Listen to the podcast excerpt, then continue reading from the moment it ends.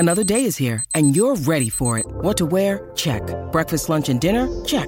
Planning for what's next and how to save for it? That's where Bank of America can help. For your financial to-dos, Bank of America has experts ready to help get you closer to your goals. Get started at one of our local financial centers or 24/7 in our mobile banking app. Find a location near you at bankofamerica.com/talktous. What would you like the power to do?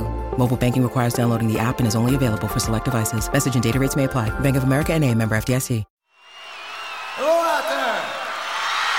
Yes, hello again, everyone, and welcome back to None But the Brave, a part of Evergreen Podcast. I am Hal Schwartz, and as always, I'm here with my great friend, Flynn McLean. So, Flynn, we got a little music in together. We were both at Sea Here Now last weekend. Very exciting. Yes, it was. It's still kind of surreal to see that many people in one place at one time, at least for me, since before the pandemic, and a little uneasy here and there, but the music was great. Really enjoyed Patti Smith. Really enjoyed Pearl Jam. And shout out to Stan Goldstein for hooking us up with Little Bride. Oh, well, yes, that was very cool of Stan. Thank you, Stan. Yeah, it was weird being on the beach, 35,000 people strong. I got to say, once the show started, I felt totally into it. I didn't have quite the nervousness that you guys did. And it was the first Pearl Jam performance in 3 years since Boston 2018. It was really, really great to see. And now we're going to have some more Pearl Jam performances out here on the West Coast this week as they play outdoors at Ed's Traditional Festival at Doheny State Beach. All right. Well, I hope you have fun at those. And in the meantime, we have some no nukes to discuss. Yes. And it's an interesting announcement. I think it's exciting. It's going to represent the best footage, I think, of the E Street Band in their prime. It's sourced from 16 millimeter film. And as Bruce addressed in Rolling Stone yesterday, they do not have a lot of footage of the E Street Band on film. Now, for those people who don't know, basically film, if you have the negative or other elements that would yield that kind of resolution, it can be transferred, and that's why they have an HD image of No Nukes. And had it been 35 millimeter, they could have had a 4K image, which would have been mind blowing. But it is 16 millimeter. It's still going to look amazing. Oh, yes, it is. And I think it's going to sound amazing. Obviously, both of those shows were released by Nugs a couple years ago, but they've taken the original multitracks and Bob Clearmountain, the master, the best mixer who's ever done Bruce Springsteen, has done his thing, and it's gonna pop out of the speakers in a way that the Nugs releases just didn't. No offense to John Altschiller. One of the things I'm curious to see is Ray Vaughn is on the track list. Correct me if I'm wrong. On the Nugs release, wasn't that sourced from a soundboard and not the multitracks? I believe it was. Yes. So I guess maybe they found the multitracks. I can't believe that this would be sourced from the soundboard and mixed by Clearmountain, especially since they combined the two nights and they could have chosen other material. I forget what were the choices from the second night. Well, the only difference on the second night was Quarter to Three, which was on the first night. That slot was Detroit Medley and Ray Vaughn, and so you got the three encore songs going to be together in one set. Right. Okay. So they're mixing all those together because, of course, they're taking the best of the two shows. Yes, or at least the best recording they have of the two shows. That's, I think, a nice compact, almost like a compilation there. I think it's going to be nice, tight, and polite, to be blunt about it. One of the things that I'm not sure how they're going to address, and it happens in the trailer they released yesterday, which did look great, but he was wearing totally different clothes both nights. So is it just going to go back and forth and they're going to be wearing different clothes? It's very weird from a continuity standpoint, but let's see how they handle it. As I said a few minutes ago, it's going to represent the best footage that they have of the band in their prime. The Hammersmith was sourced on film. Otherwise, I don't think that there's too much that was sourced on film, right? The 78 Houston, of course, is low-grade video. Yes. Well, Tempe is video as well, right? Yes, Tempe was shot on video. And so unless there's something out there we don't know about, this is going to be the highest quality Bruce Springsteen and E Street Band concert performance, video recording, visual that we're ever going to see. Well, at least from the classic era. Of course, in the reunion era, they did shoot HD. Western Stars is 4K. So that's a totally different story. But yes, from the classic era, Bruce did address this, as I said, in the Rolling Stone piece. He was against shooting film. And it's just, we're not ones to normally criticize Bruce here, but that unfortunately was a major mistake. Now, he admits it's a major mistake in 2021. But not to have film and to have everything sourced. One of the shocking things is, and I had researched this a few years ago, as you know, and I had concluded the Born in the USA tour, they also did not shoot film. Now, he confirmed that yesterday. This is really sad news that the only available footage from the Born in the USA tour is going to be 1980s video, which is much lower grade than if they had film negative. But it is what it is. As we say with many of the other things, you can't go back in time. Maybe if we had a nice DeLorean, but we don't. No, we do not. He regrets it, and I think they've made a good conscious effort in the last 20 years to film a lot more.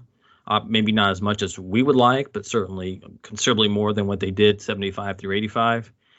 I just hope that they don't let the lack of film prevent them from releasing something from 84 and 85 in a visual medium.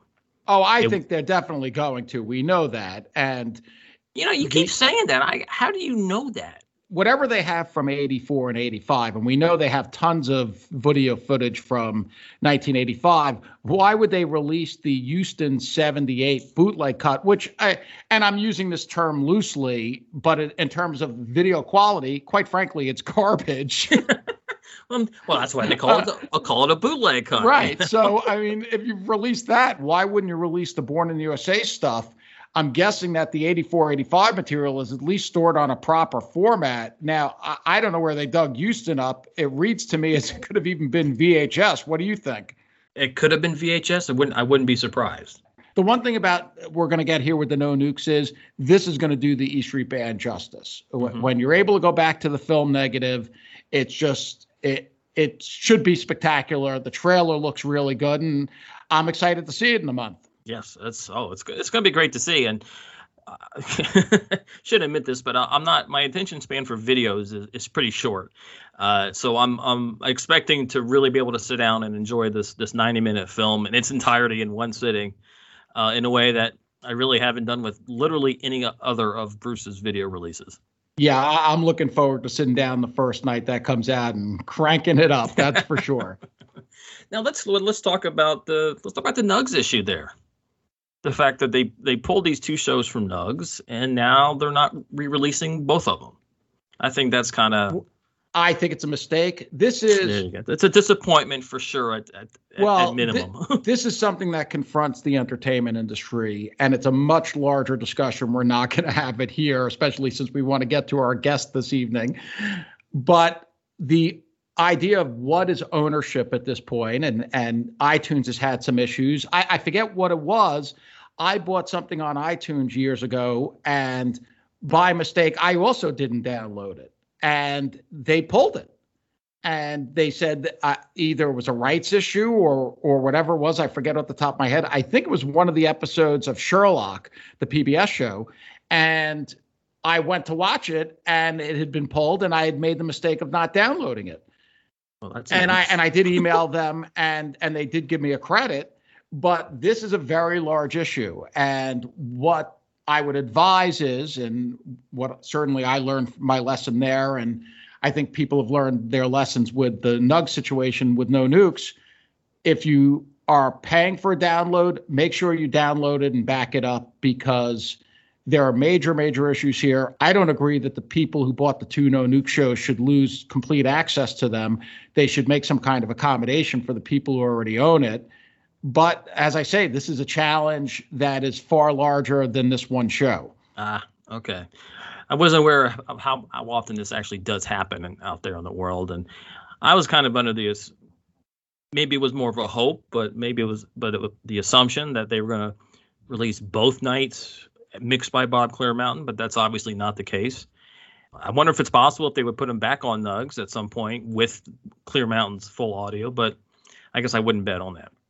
It doesn't seem likely, but Let's see what they do. It is, as I say, this is a major issue across the board. And again, for the people who bought it, I think they should have access to it. But I'm not the one making that determination. And we're just going to have to see if they do correct that at some point once the Sony product comes out. You know, that really is the issue. And we've said this with Broadway. There were a couple of people on BTX who were like, Broadway's going to be released by Nugs.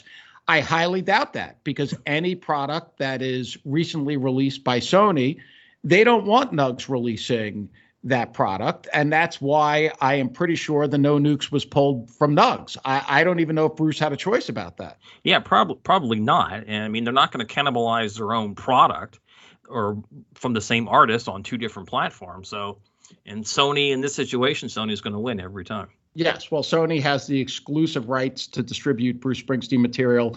They give Nugs a sublicense to allow them to do the archive series, and ultimately it's Sony's call. So, again, if you're buying these shows, because this could happen to any show, as we now see. So just protect yourself and download everything after you buy it, because that's really the only solution.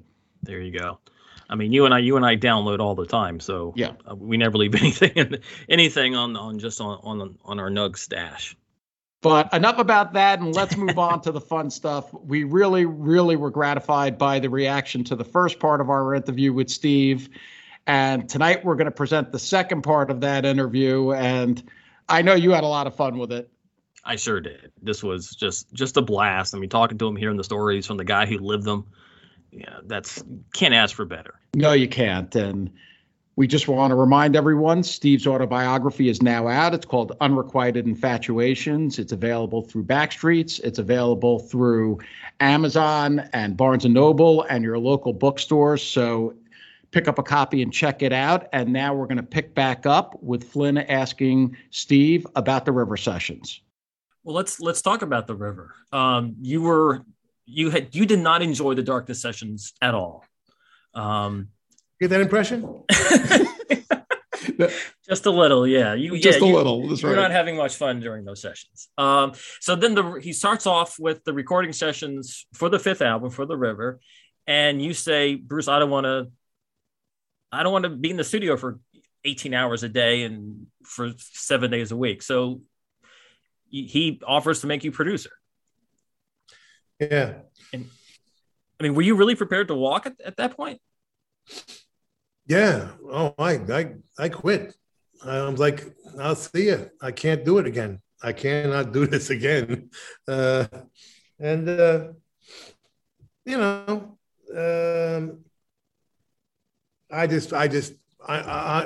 how to produce records at that point, you know, if he didn't want me to do his, I'd go do somebody else's, you know? Okay. You know, cause you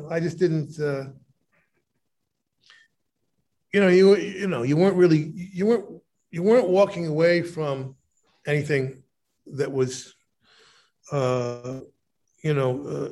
essential at that point, you know, in terms of your living, you know, there was still no money, you know? But at that point, I started to feel I have potential here, and I need to realize some of this potential. I can't just be, keeping my mouth shut and not something I do very well anyway. You know what I mean? So I needed to sort of exercise my, because I had done the Three Jukes albums as my production school. All three of those first three Jukes albums are very different from each other because I was trying different things, and I finally had figured it out how to do it, you know, and it all came together on the River. You know, I was able to use everything I'd learned, and, I was very, very happy with that, you know, my arranging ability and production ability really, I was able to use it, you know. He had quite a group of songs for The River, way more that could fit on the album. Now, it's well known you do not agree with some of the final selections that made the record and some of the ones that wound up not being used and wouldn't emerge for almost 20 years on tracks.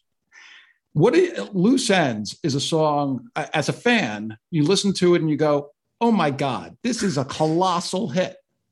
How did that not wind up on the river? Everyone was a lost argument, you know. It was actually on the very first sequence, you know, which makes it even weirder. You know? Yes, it does. But, I, you know, the one thing I did learn, because the same thing was happening on Darkness, the one thing I learned, by, you know, among many things I learned during the book, but I never really analyzed what was going on back then during the Darkness, and you know, it just was you know, a tiresome sort of existence. You know, and Bruce and John are just endlessly talking, and everything sounds really not very good, and everything's taking way too long. And I didn't, you know, I don't know. I just didn't really tune into what was going on, you know, and, until I did this book, and then I started to analyze, you know, the enormous change from Born to Run to Darkness, which would then affect the rest of his life, happened then, you know, and those conversations were, you know, quite fruitful actually, and very important.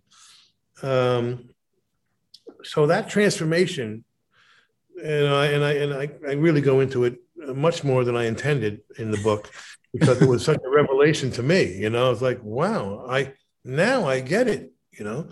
The character that he had sold the public, and you know, and your first prayer, your first ambition, is to have an audience discover you and define you. That's, you know, that's your first hope in life, because that means you now can make a living. And after two albums of, you know, of nothing but trouble, and now the third album, Born to Run, suddenly the people were discovering him and defining him, and that would, for anybody else, would be the miracle that you hoped for, and you stick with that the rest of your life, you know, that particular identity. But he was still evolving, and the character that he had become for Born to Run was something that he just could not live with the rest of his life. So he completely transformed himself on Darkness. You know, as I say in the book, from the guy who wanted to leave town, you know, we're leaving here, a town full of losers, you know, we're getting out of town to win, whatever those words are. You know, pulling out of everyone. You know, to I'm staying. You know, I'm staying. And you're going to fight. I'm going to fight, and I'm going to fight for you, and I'm going to fight for my father. I'm going to stand there. I'm not going to be afraid of my father or running away from my father. I'm going to, you know, speak for my father, and you know, and maybe in some ways be my father. You know, hopefully a more, you know, a more satisfied version of it, whatever, but you know, and that transformation, and it was from urban to rural, you know, it was that night and day, you know. You think of most of Born to Run, you know, it's really urban, you know, it's really an urban setting for the most part, and suddenly it's switched over to this rural setting, you know, and he's, you know, so I didn't. You know, so that helped me understand why the songs were chosen for Darkness, again, with I don't know, 25, 30 fantastic outtakes on Darkness already, you know, and that, you know, those I didn't understand at all at the time, you know, Don't Look Back, you know, and I forget the other ones, but, you know, there was many great songs. And now I realize why he chose the ones he chose for Darkness. Now it comes to the river, and okay, so he's established this new identity, and that's all great, you know. But it's a little bit looser now, because he has established this new identity. You don't have to be as extreme about it. That's why it becomes a double album. So there's sort of less rationalization for leaving off great songs at this point. You know, you know, it's less understandable. You know why? You know, roulette. You know, you know, where the bands are. Or, you know, take them as they come. You know, restless nights. All those lost arguments. Yeah. Oh, yeah. Yeah. Well, yeah. So it's a little. You know, it's a little. And he would freely admit this, and has. You know, it's a little less. It's a little less understandable. You know what I mean? When you see, well, you know, straight ahead love songs or whatever would not have fit on Darkness. You know, when you look at, you know, what he's trying to say and what he's trying to become, you know, The River, you know, it's not as obvious why these songs got left off. They would have fit in just fine, you know. So, you know, it's a little bit more of an argument that was lost, but you know, that's, you know, he's got to sing them, man, you know, and if the singer doesn't feel like singing them, you know, there's no argument there, you know. Let's go back to the studio here and Born in the USA, and you make a little decision towards the end of those sessions to leave the band. My question is, what's the alternative history if you don't leave the band? How does your life play out? How does Bruce's life play out? Well, that's the question. That's the question that I explored a little bit. It's an interesting scenario. I you know, as I say, I don't know if I ever make solo records. I don't know if I ever do Sopranos or Lilyhammer. I don't know if I ever get into politics to the degree I get into it. And do that entire South Africa project. And I was going to ask about that. You know, and get Mandela out of jail, you know, right. and all the other things that we did, you know, as part of that bigger movement. You know, I don't know. I honestly do not know. I think very, very hard to predict, because at that point, your entire lifestyle would change. Because I would have been, you know, very, very rich at that point. Okay, which you know, if you're just thinking about, you know, your typical life, that changes things. You know, you now have an entire another lifestyle that comes in, which doesn't mean you're not going to be productive in some way. I think I would have been productive in some way, maybe producing other people's records or something. But I don't know where I would have been. But all of those things probably would not have happened, right. You know. And in Bruce's case, I you know, as I say, I don't know that he could have hooked up with Patty and had his kids. You know, that's very possible that might not have happened. You know, among other things. You know, Nils's life, you know, would have been different. Patty's life would have been different. Maybe would have found a way, but you know, if Patty's not on the road, how does that thing happen? And you know, maybe it would have happened anyway. Who knows? You know, yeah. But you know, you can you know, you start to go through the scenario of what exactly would have happened, and you got to say, man, could have been a very, very different. Very different outcome, yeah. Very, very different world. I mean, as you said, if you had stayed in the band, you probably would not have done Sun City, and that project went a long way to eliminating apartheid and freeing Nelson Mandela. So, I mean, I think you kind of, in the bigger scheme of things, you made the right decision there. It's amazing to think, but you know, I mean, you look back and you know, and you certainly wish you could have done both things. You know, that's the bottom line. You know? Why couldn't I have stayed in the band and still done all these things? You know, you know, it probably was impossible. So yeah, you know, You know, it ain't over till it's over. So we'll see. We'll see. That's just the first book. You know, we'll see where things go. That's true. Okay. Well, and you did such high quality work, and you've created a body of songs. I'm a big Pearl Jam fan, and as you know, Eddie Vedder, both with the band and on his solo tours, often does "I Am a Patriot." What does it mean to you when? And that's a song that has been covered by many, many people, and it really registers. So as a songwriter, what does it mean to you when a song is received like that by fellow artists?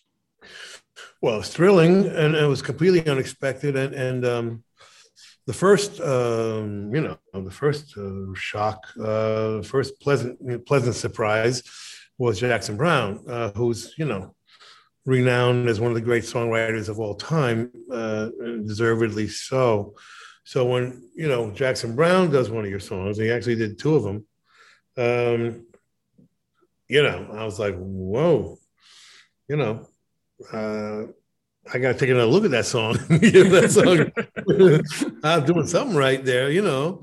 And ironically, it was funny because on that album, my second album, the other song that got covered was "Solidarity" by Black Uhuru, who had a hit with it. And, you know, so it ended up my reggae songs, you know, for some reason, have this, you know, universal appeal, which I don't think is coincidental. You know, I think, you know, when I tend to write in those universal terms, I go towards reggae for some reason, which I feel is probably the most universal of all of the genres, of all the subgenres of rock, you know. But anyway, it was a thrill, and then I heard that Eddie told me he had been doing it acoustic around the same time as Jackson. He didn't know Jackson had done it, and before he was in Pearl Jam, he was doing it. Oh wow! So yeah, I mean, you know, and then. You know, the acoustic version was great, but then the rock version with Pearl Jam was really, you know, terrific. Outrageous. Yeah, so great. So that's wonderful. You know, I wasn't writing songs in that way, unless I'm writing a song for somebody, which a lot of those ended up on Soul Fire. That was the whole point of the Soul Fire album. Mm-hmm. You know, those, you know, you are writing for other people, so they're a little different. But when you're writing for yourself, it's a lot more personal, and you don't expect those to be covered necessarily. When you need mealtime inspiration, it's worth shopping Kroger, where you'll find over 30,000 mouthwatering choices that excite your inner foodie. And no matter what tasty choice you make, you'll enjoy our everyday low prices, plus extra ways to save, like digital coupons worth over $600 each week. You can also save up to $1 off per gallon at the pump with fuel points. More savings and more inspiring flavors make shopping Kroger worth it every time. Kroger, fresh for everyone. Fuel restrictions apply. My name is Cindy Burnett, and each week I interview at least two traditionally published authors on my podcast, Thoughts from a Page. We talk spoiler-free about their books, so you can listen whether you have read the book or not. And then we delve into things that you most likely won't hear about anywhere else. The importance of the cover design, why they included various aspects of the story, personal details about both the books and the authors' lives, and so much more. You can find the podcast on every major platform and learn more about it on my website, thoughtsfromapage.com. Thanks so much for checking it out. The Soulfire album that you just brought up, and that was all the songs you've written for other people over the years. And when you toured behind it, that was the first time you guys had toured at the Disciples of Soul in what, it was 18, 20 years, 30, something like that? More like 30. A long time. Yeah. And so was being on the road and playing the music, was that the kind of the inspiration for Summer of Sorcery? Yeah, oh yeah, it wouldn't have happened had I not done that, and I didn't. It was a complete surprise. I really, the entire comeback, if you will. I mean, it's hard to come back if you were. I never was, but you know, my recent reconnection with my life's work, which was extremely valuable to me personally, happened completely by accident. You know, I didn't intend to come back into music. This crazy guy in London said, you know, throw a band together and play my blues festival. And that was it, you know, and then one thing led to another. And before you know it, this band Mark Ribbler put together for me showed amazing loyalty and stayed with me for 3 straight years and 2 tours. So with that kind of solid foundation, suddenly, new ideas started coming to me on a Soul Fire tour. And I was like, wow, are you really going to make a new album? And I decided, yeah, but if I do, I want to do something different, than I did in the 80s. I didn't want to make a political record, and I didn't want to make an autobiographical record. And that was 2 things that every single one of my records were. They were all concept records. They were all very personal autobiographical records, and they were all very political, And I said, if I'm going to come back in, I want to do something different. I want to just be, 10 or 11 or 12 different characters in different scenarios, different little movies. Make 12 little movies, and politics at that point during the Trump years just seemed completely redundant. I mean, it was just, what am I going to say? Because, keeping in mind that the 80s were very, very different, and all the bad stuff that was going on in the world was very hidden, very behind the scenes. It was not in the papers every day or on CNN or, MSNBC or, on TV every day. And Reagan wasn't going around bragging about assassinating, teachers in Latin America, which is what the Contras were doing. He wasn't bragging about his crimes all over the world. Reagan was everybody's grandfather. He's a cowboy. He's a lot of fun. Look at that guy. Everybody loved him. Meanwhile, he was a major criminal. But nobody knew it. Where this guy bragging about putting kids in cages to keep immigration from happening, Right, so bragging, once the guy's bragging about kidnapping children, putting them in cages so that their parents don't come to America, well, what am I supposed to say to that? You know what I mean? What are you gonna say? Yeah, I mean, he's saying that. The guy is saying that out loud. I have nothing to add to that. Right. Well, I saw a couple of shows during that period, maybe as did I, as like 4 or something. And you actually said, we're keeping the politics out. We're just going to have a good time in here, and I mean, and that's what the shows were. They were just so much fun. Totally. Yeah, I was trying to. I figured, we can't be more divided than we are right now. Let me just try and provide some common ground, and that's what music really is. It really is and really does best is, provide that common ground for people who have maybe completely the opposite political, affiliation or views, So I really tried, man. I really tried, up until, a year or two ago, I finally cracked. But I was really trying to, I never said the word Trump on Twitter. Never, for those whole, virtually all of those years, I was trying to really try and be cool and provide some common ground. And, now at this point, it's hopeless, obviously. And I realize that, and I recognize it. And, it's a war. It's a war, and only one side's fighting it. Only the bad guys are fighting this war. And so, I couldn't remain sort of neutral any longer.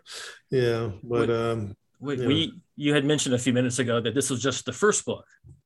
And so now that you finished this book, this has been you've done all this stuff, all this great stuff that you've written about in the book. And I know this is probably not what you want to hear, but so what's next? But I always know you have projects in the hopper all the time. So are we ever gonna hear that Lost Boys album? Well, I'm not gonna. It's actually one of my favorites. Yes. Yes. But I'm not gonna put it out till I can really promote it. Oh, okay. Because things get lost very easily these days, so. I want that to be its own tour, its own thing. So that is that why it wasn't in your Rock and Roll Rebel box set? Yeah. That's the only thing we left out. But there are plans to get it out there? Well, you know, plans these days, you know, okay. I mean, you know, forget it. You know, we don't know what we're doing. We don't know what, you know, what this virus is going to do.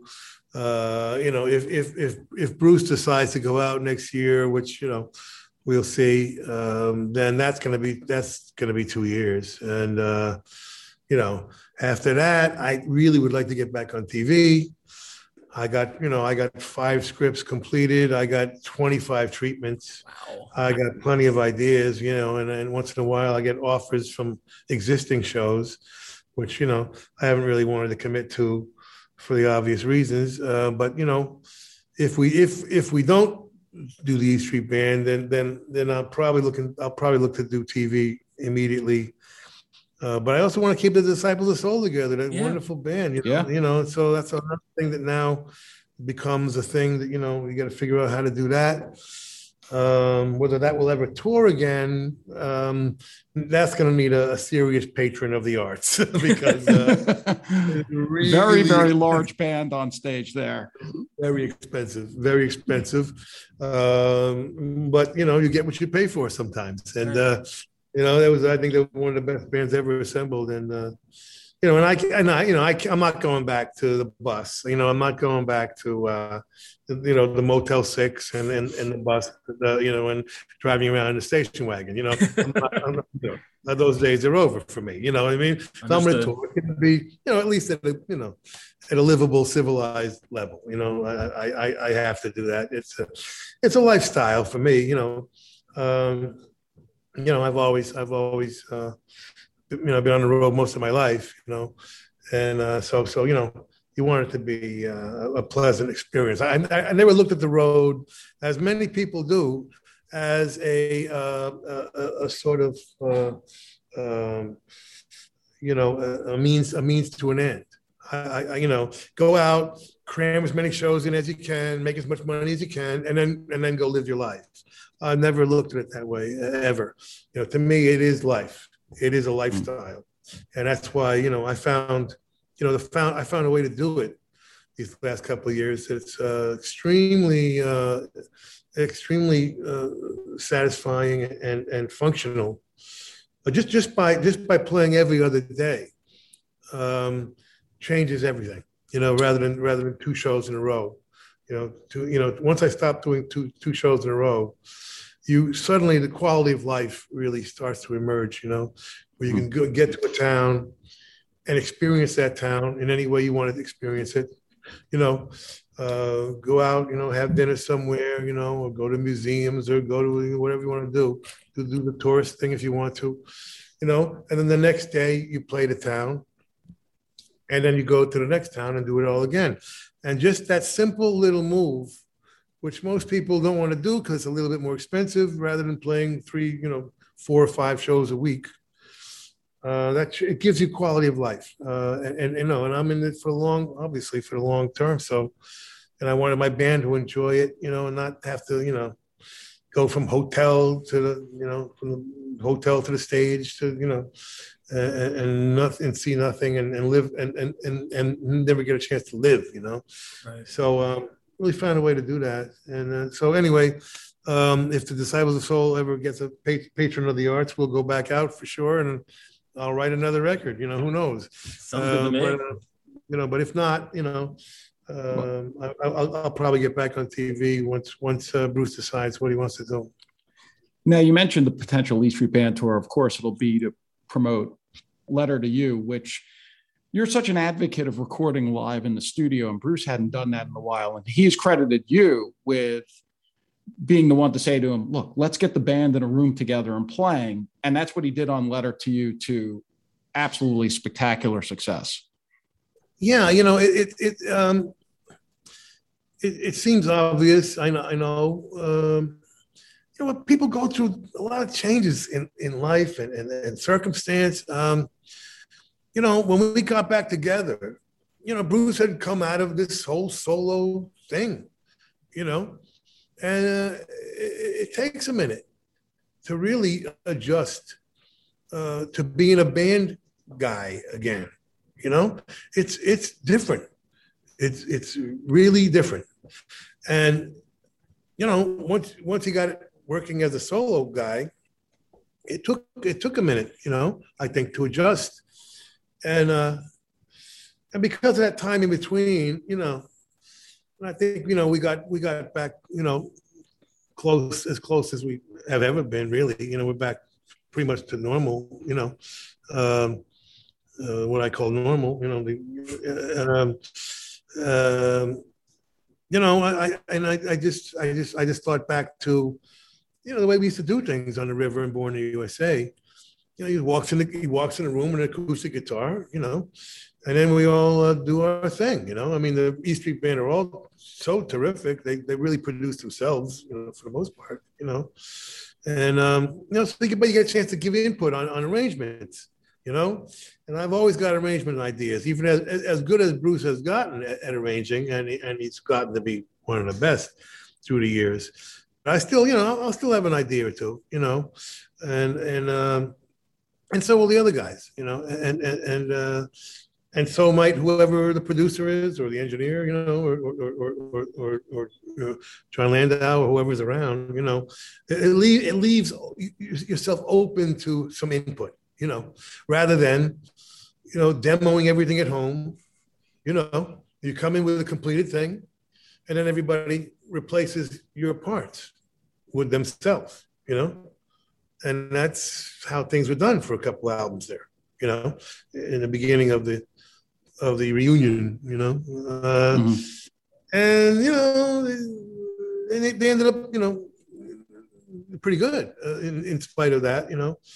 But that's just not, it's not, you're not getting 100% of what the thing is, you know.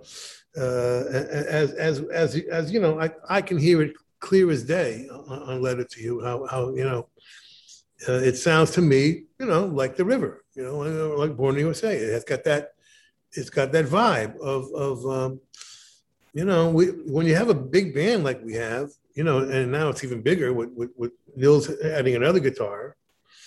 You don't need to overdub, you know, you just don't, you know.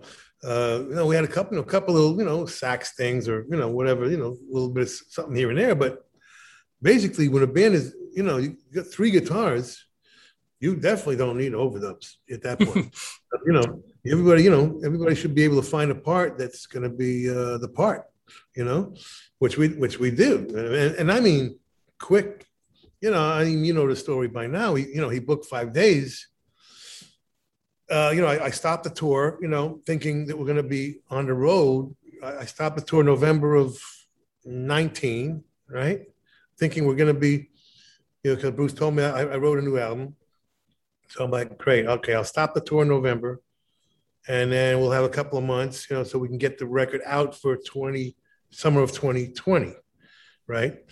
You know, so, you know, I stopped the tour. We were done, and he books 5 days. I'm like, oh, that's a little weird, you know. But, you know, maybe he just wants to try some things out, you know, see what direction he wants to go maybe. And then, you know, and then we'll start doing the record, you know. And we did the whole record in 4 days, and had nothing to do on the fifth day. That must have, obviously a record, I'm assuming. I mean, like the world record for quickest Bruce Springsteen album. I mean, we were doing a song, you know, every 3 hours. We were doing a song from here's the song on acoustic to done, you know. Incredible. Yeah, and the fifth day, we just literally sat around drinking tequila and listening to what we had done. You know, so it was a little bit of a surprise, and then, you know, double surprise. Guess what? We're not going to tour after all, you know. But it was wonderful to go back. You know, I mean, look at how long. What is that? 40 years in between. Jesus. Almost, yeah. Probably the last time the E Street Band recorded live in the studio was 82, 83, right? Well, greatest hits, but. Oh, right. I don't know if we want to count that year. Oh, yeah, that was like a song or two, right? What was that? Yeah, it's like 4 songs. Yeah, that was that doesn't count. I wouldn't count that. Yeah, it's the first time since like 82, I guess, with you, right? You know, it's hard to believe, right? Yeah, hard to believe. But you know, it's like riding a bicycle with this band. You know, bam, everybody just does the right thing. They just do the right parts. You know, and Charlie, you know, Charlie was really, the trickiest, I think, part of it all was Charlie's adjustment, because Danny just completely one of a kind. Nobody ever has played the way Danny plays, and he's kind of an essential element in that E Street mix, you know, of why it sounds the way it sounds, you know. And so I just remember telling, you know, poor Charlie, you know, you know, I mean, you can imagine the poor guy in that position, you know, and he's just terrific. I mean, really terrific. He's one of the great session guys, you know. And at first he's kind of, you know, playing it like a great session guy, you know. And Danny, not a great session guy, you know. And you know, and I said to Charlie, you know, I tell you the truth, what you need to do right now is drink some of that tequila now before the session. Get them nice and loose. Yeah, you gotta just loosen up a little bit and think a little bit different, a little bit different than your normal the normal thing, you know, way you would think, you know, because Danny's always playing, and you know, Danny never knew the chords of any song, you know that, right? Yeah, he did. I know he didn't. He never played the same thing twice. No, but if you ask him what the chords of Born to Run are, he doesn't know. You know, we wouldn't know. You know, he just plays like pure instinct, and you know, it's kind of, you know. It's wild. I mean, honestly, to witness it, as I did for all those years, you know, you're like, how's he doing this? You know, you know. So it was just, you know. So you know, and Charlie, I think, you know, he did adjust a little bit, you know, so that, you know, it was. I think he started to get it after a while. You know, he's like, because we're not super strict, you know, about what people are playing exactly. You know what I mean? Everybody's kind of adding their own identity to what they play. And, you know, at this point, it's always the right thing. You know, it's just right. You know, we might fool around with the arrangement. You know, we did some, you know, but in the end, Charlie did a terrific job, because, you know, that poor guy, what a position to be in, you know. You know, because, you know, Jake knew what he had to do. You know what I mean? And mm-hmm. Nils would have been maybe a third guitar part that we would have done anyway. You know, it's nice to have whatever. It might be the acoustic part, or it might be whatever. You know, Nils did some nice bottle stuff. And, you know, Nils is just, you know. So, you know, a third guitar part, you know, that's not too difficult to, you know, to figure out, you know. And even Jake, you know. You know, that we knew what that had to be, you know, in that ballpark, you know.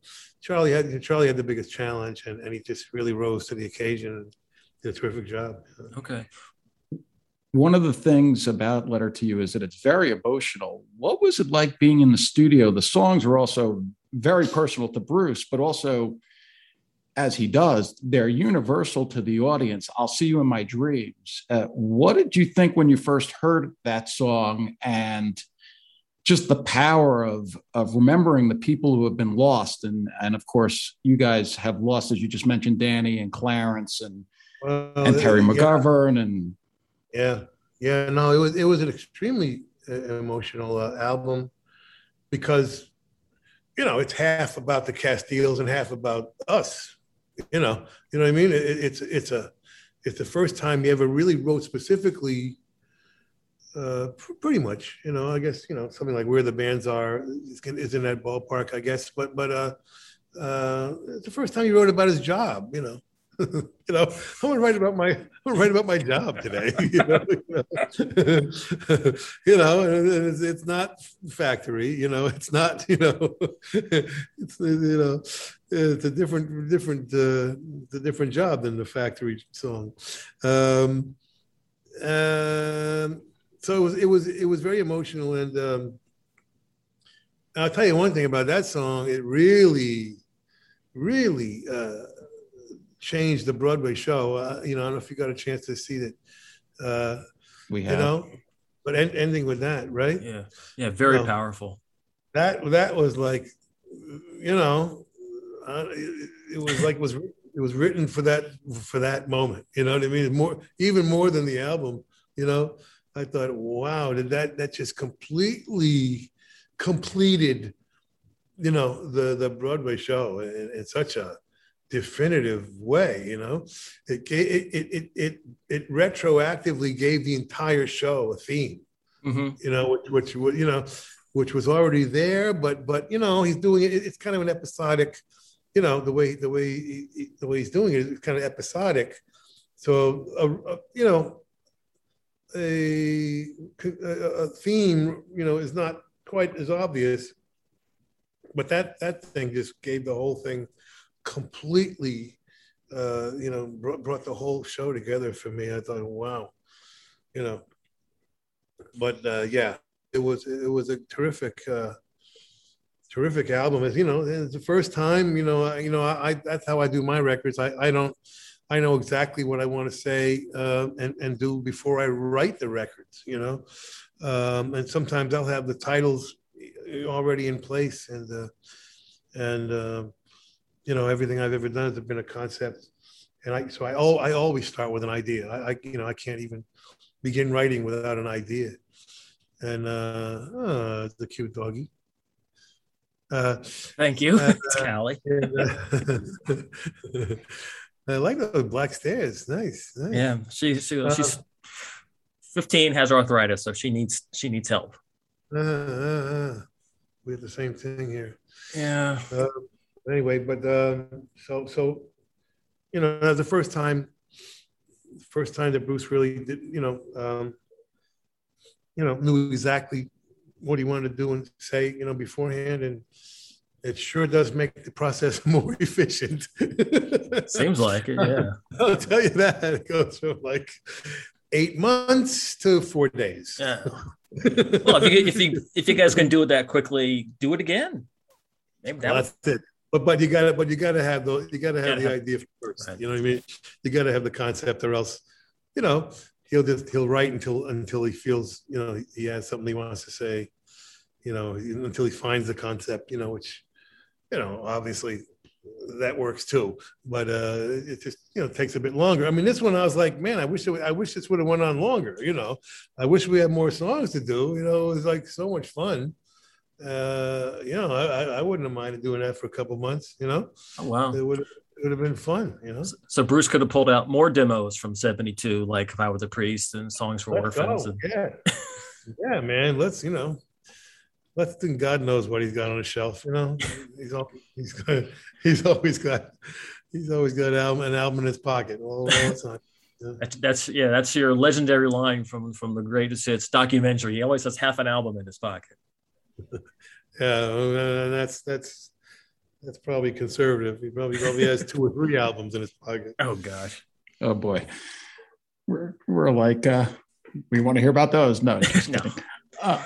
Well, you've been so generous with your time, and this has been so incredible for us. Very much, truly. So, yes. We don't want to keep you any longer, but. Seriously, we really deeply thank you for taking the time to talk to us. We love the book, Unrequited Infatuations.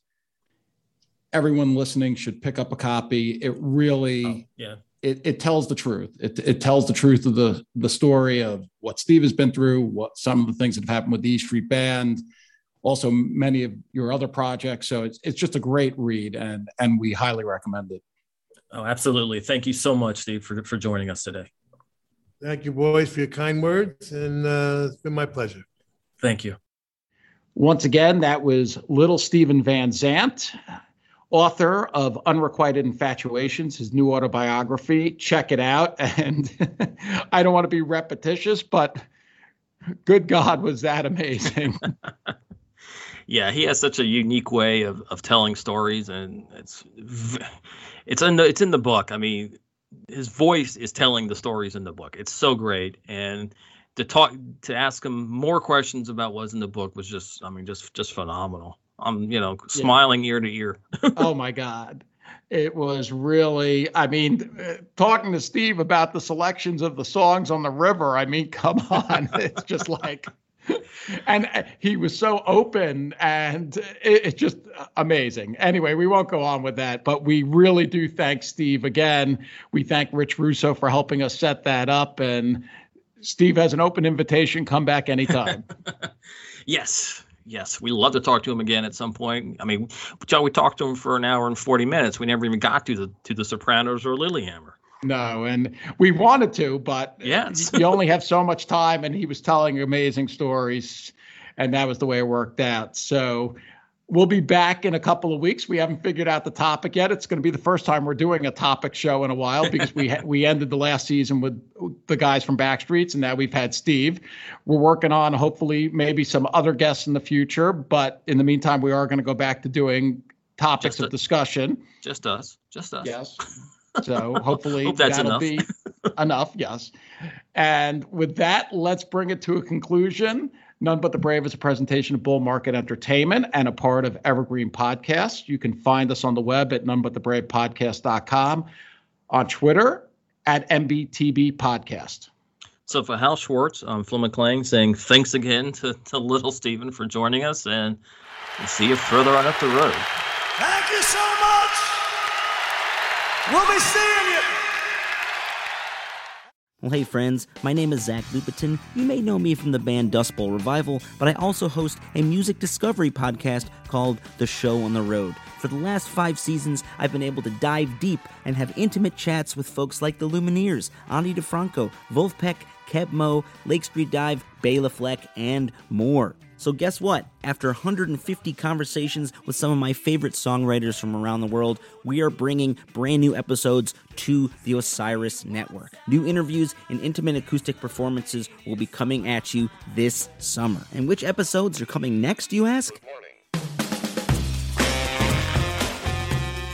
I am Zach Goody, the lead singer for the band Smash Mouth. Our band is called Milky Chance. We are based in Berlin. My name is David Shaw. I sing and write songs with my band, The Revivalists. Trust me, these conversations go some wild places. So subscribe to The Show on the Road on Osiris, and we'll see you soon.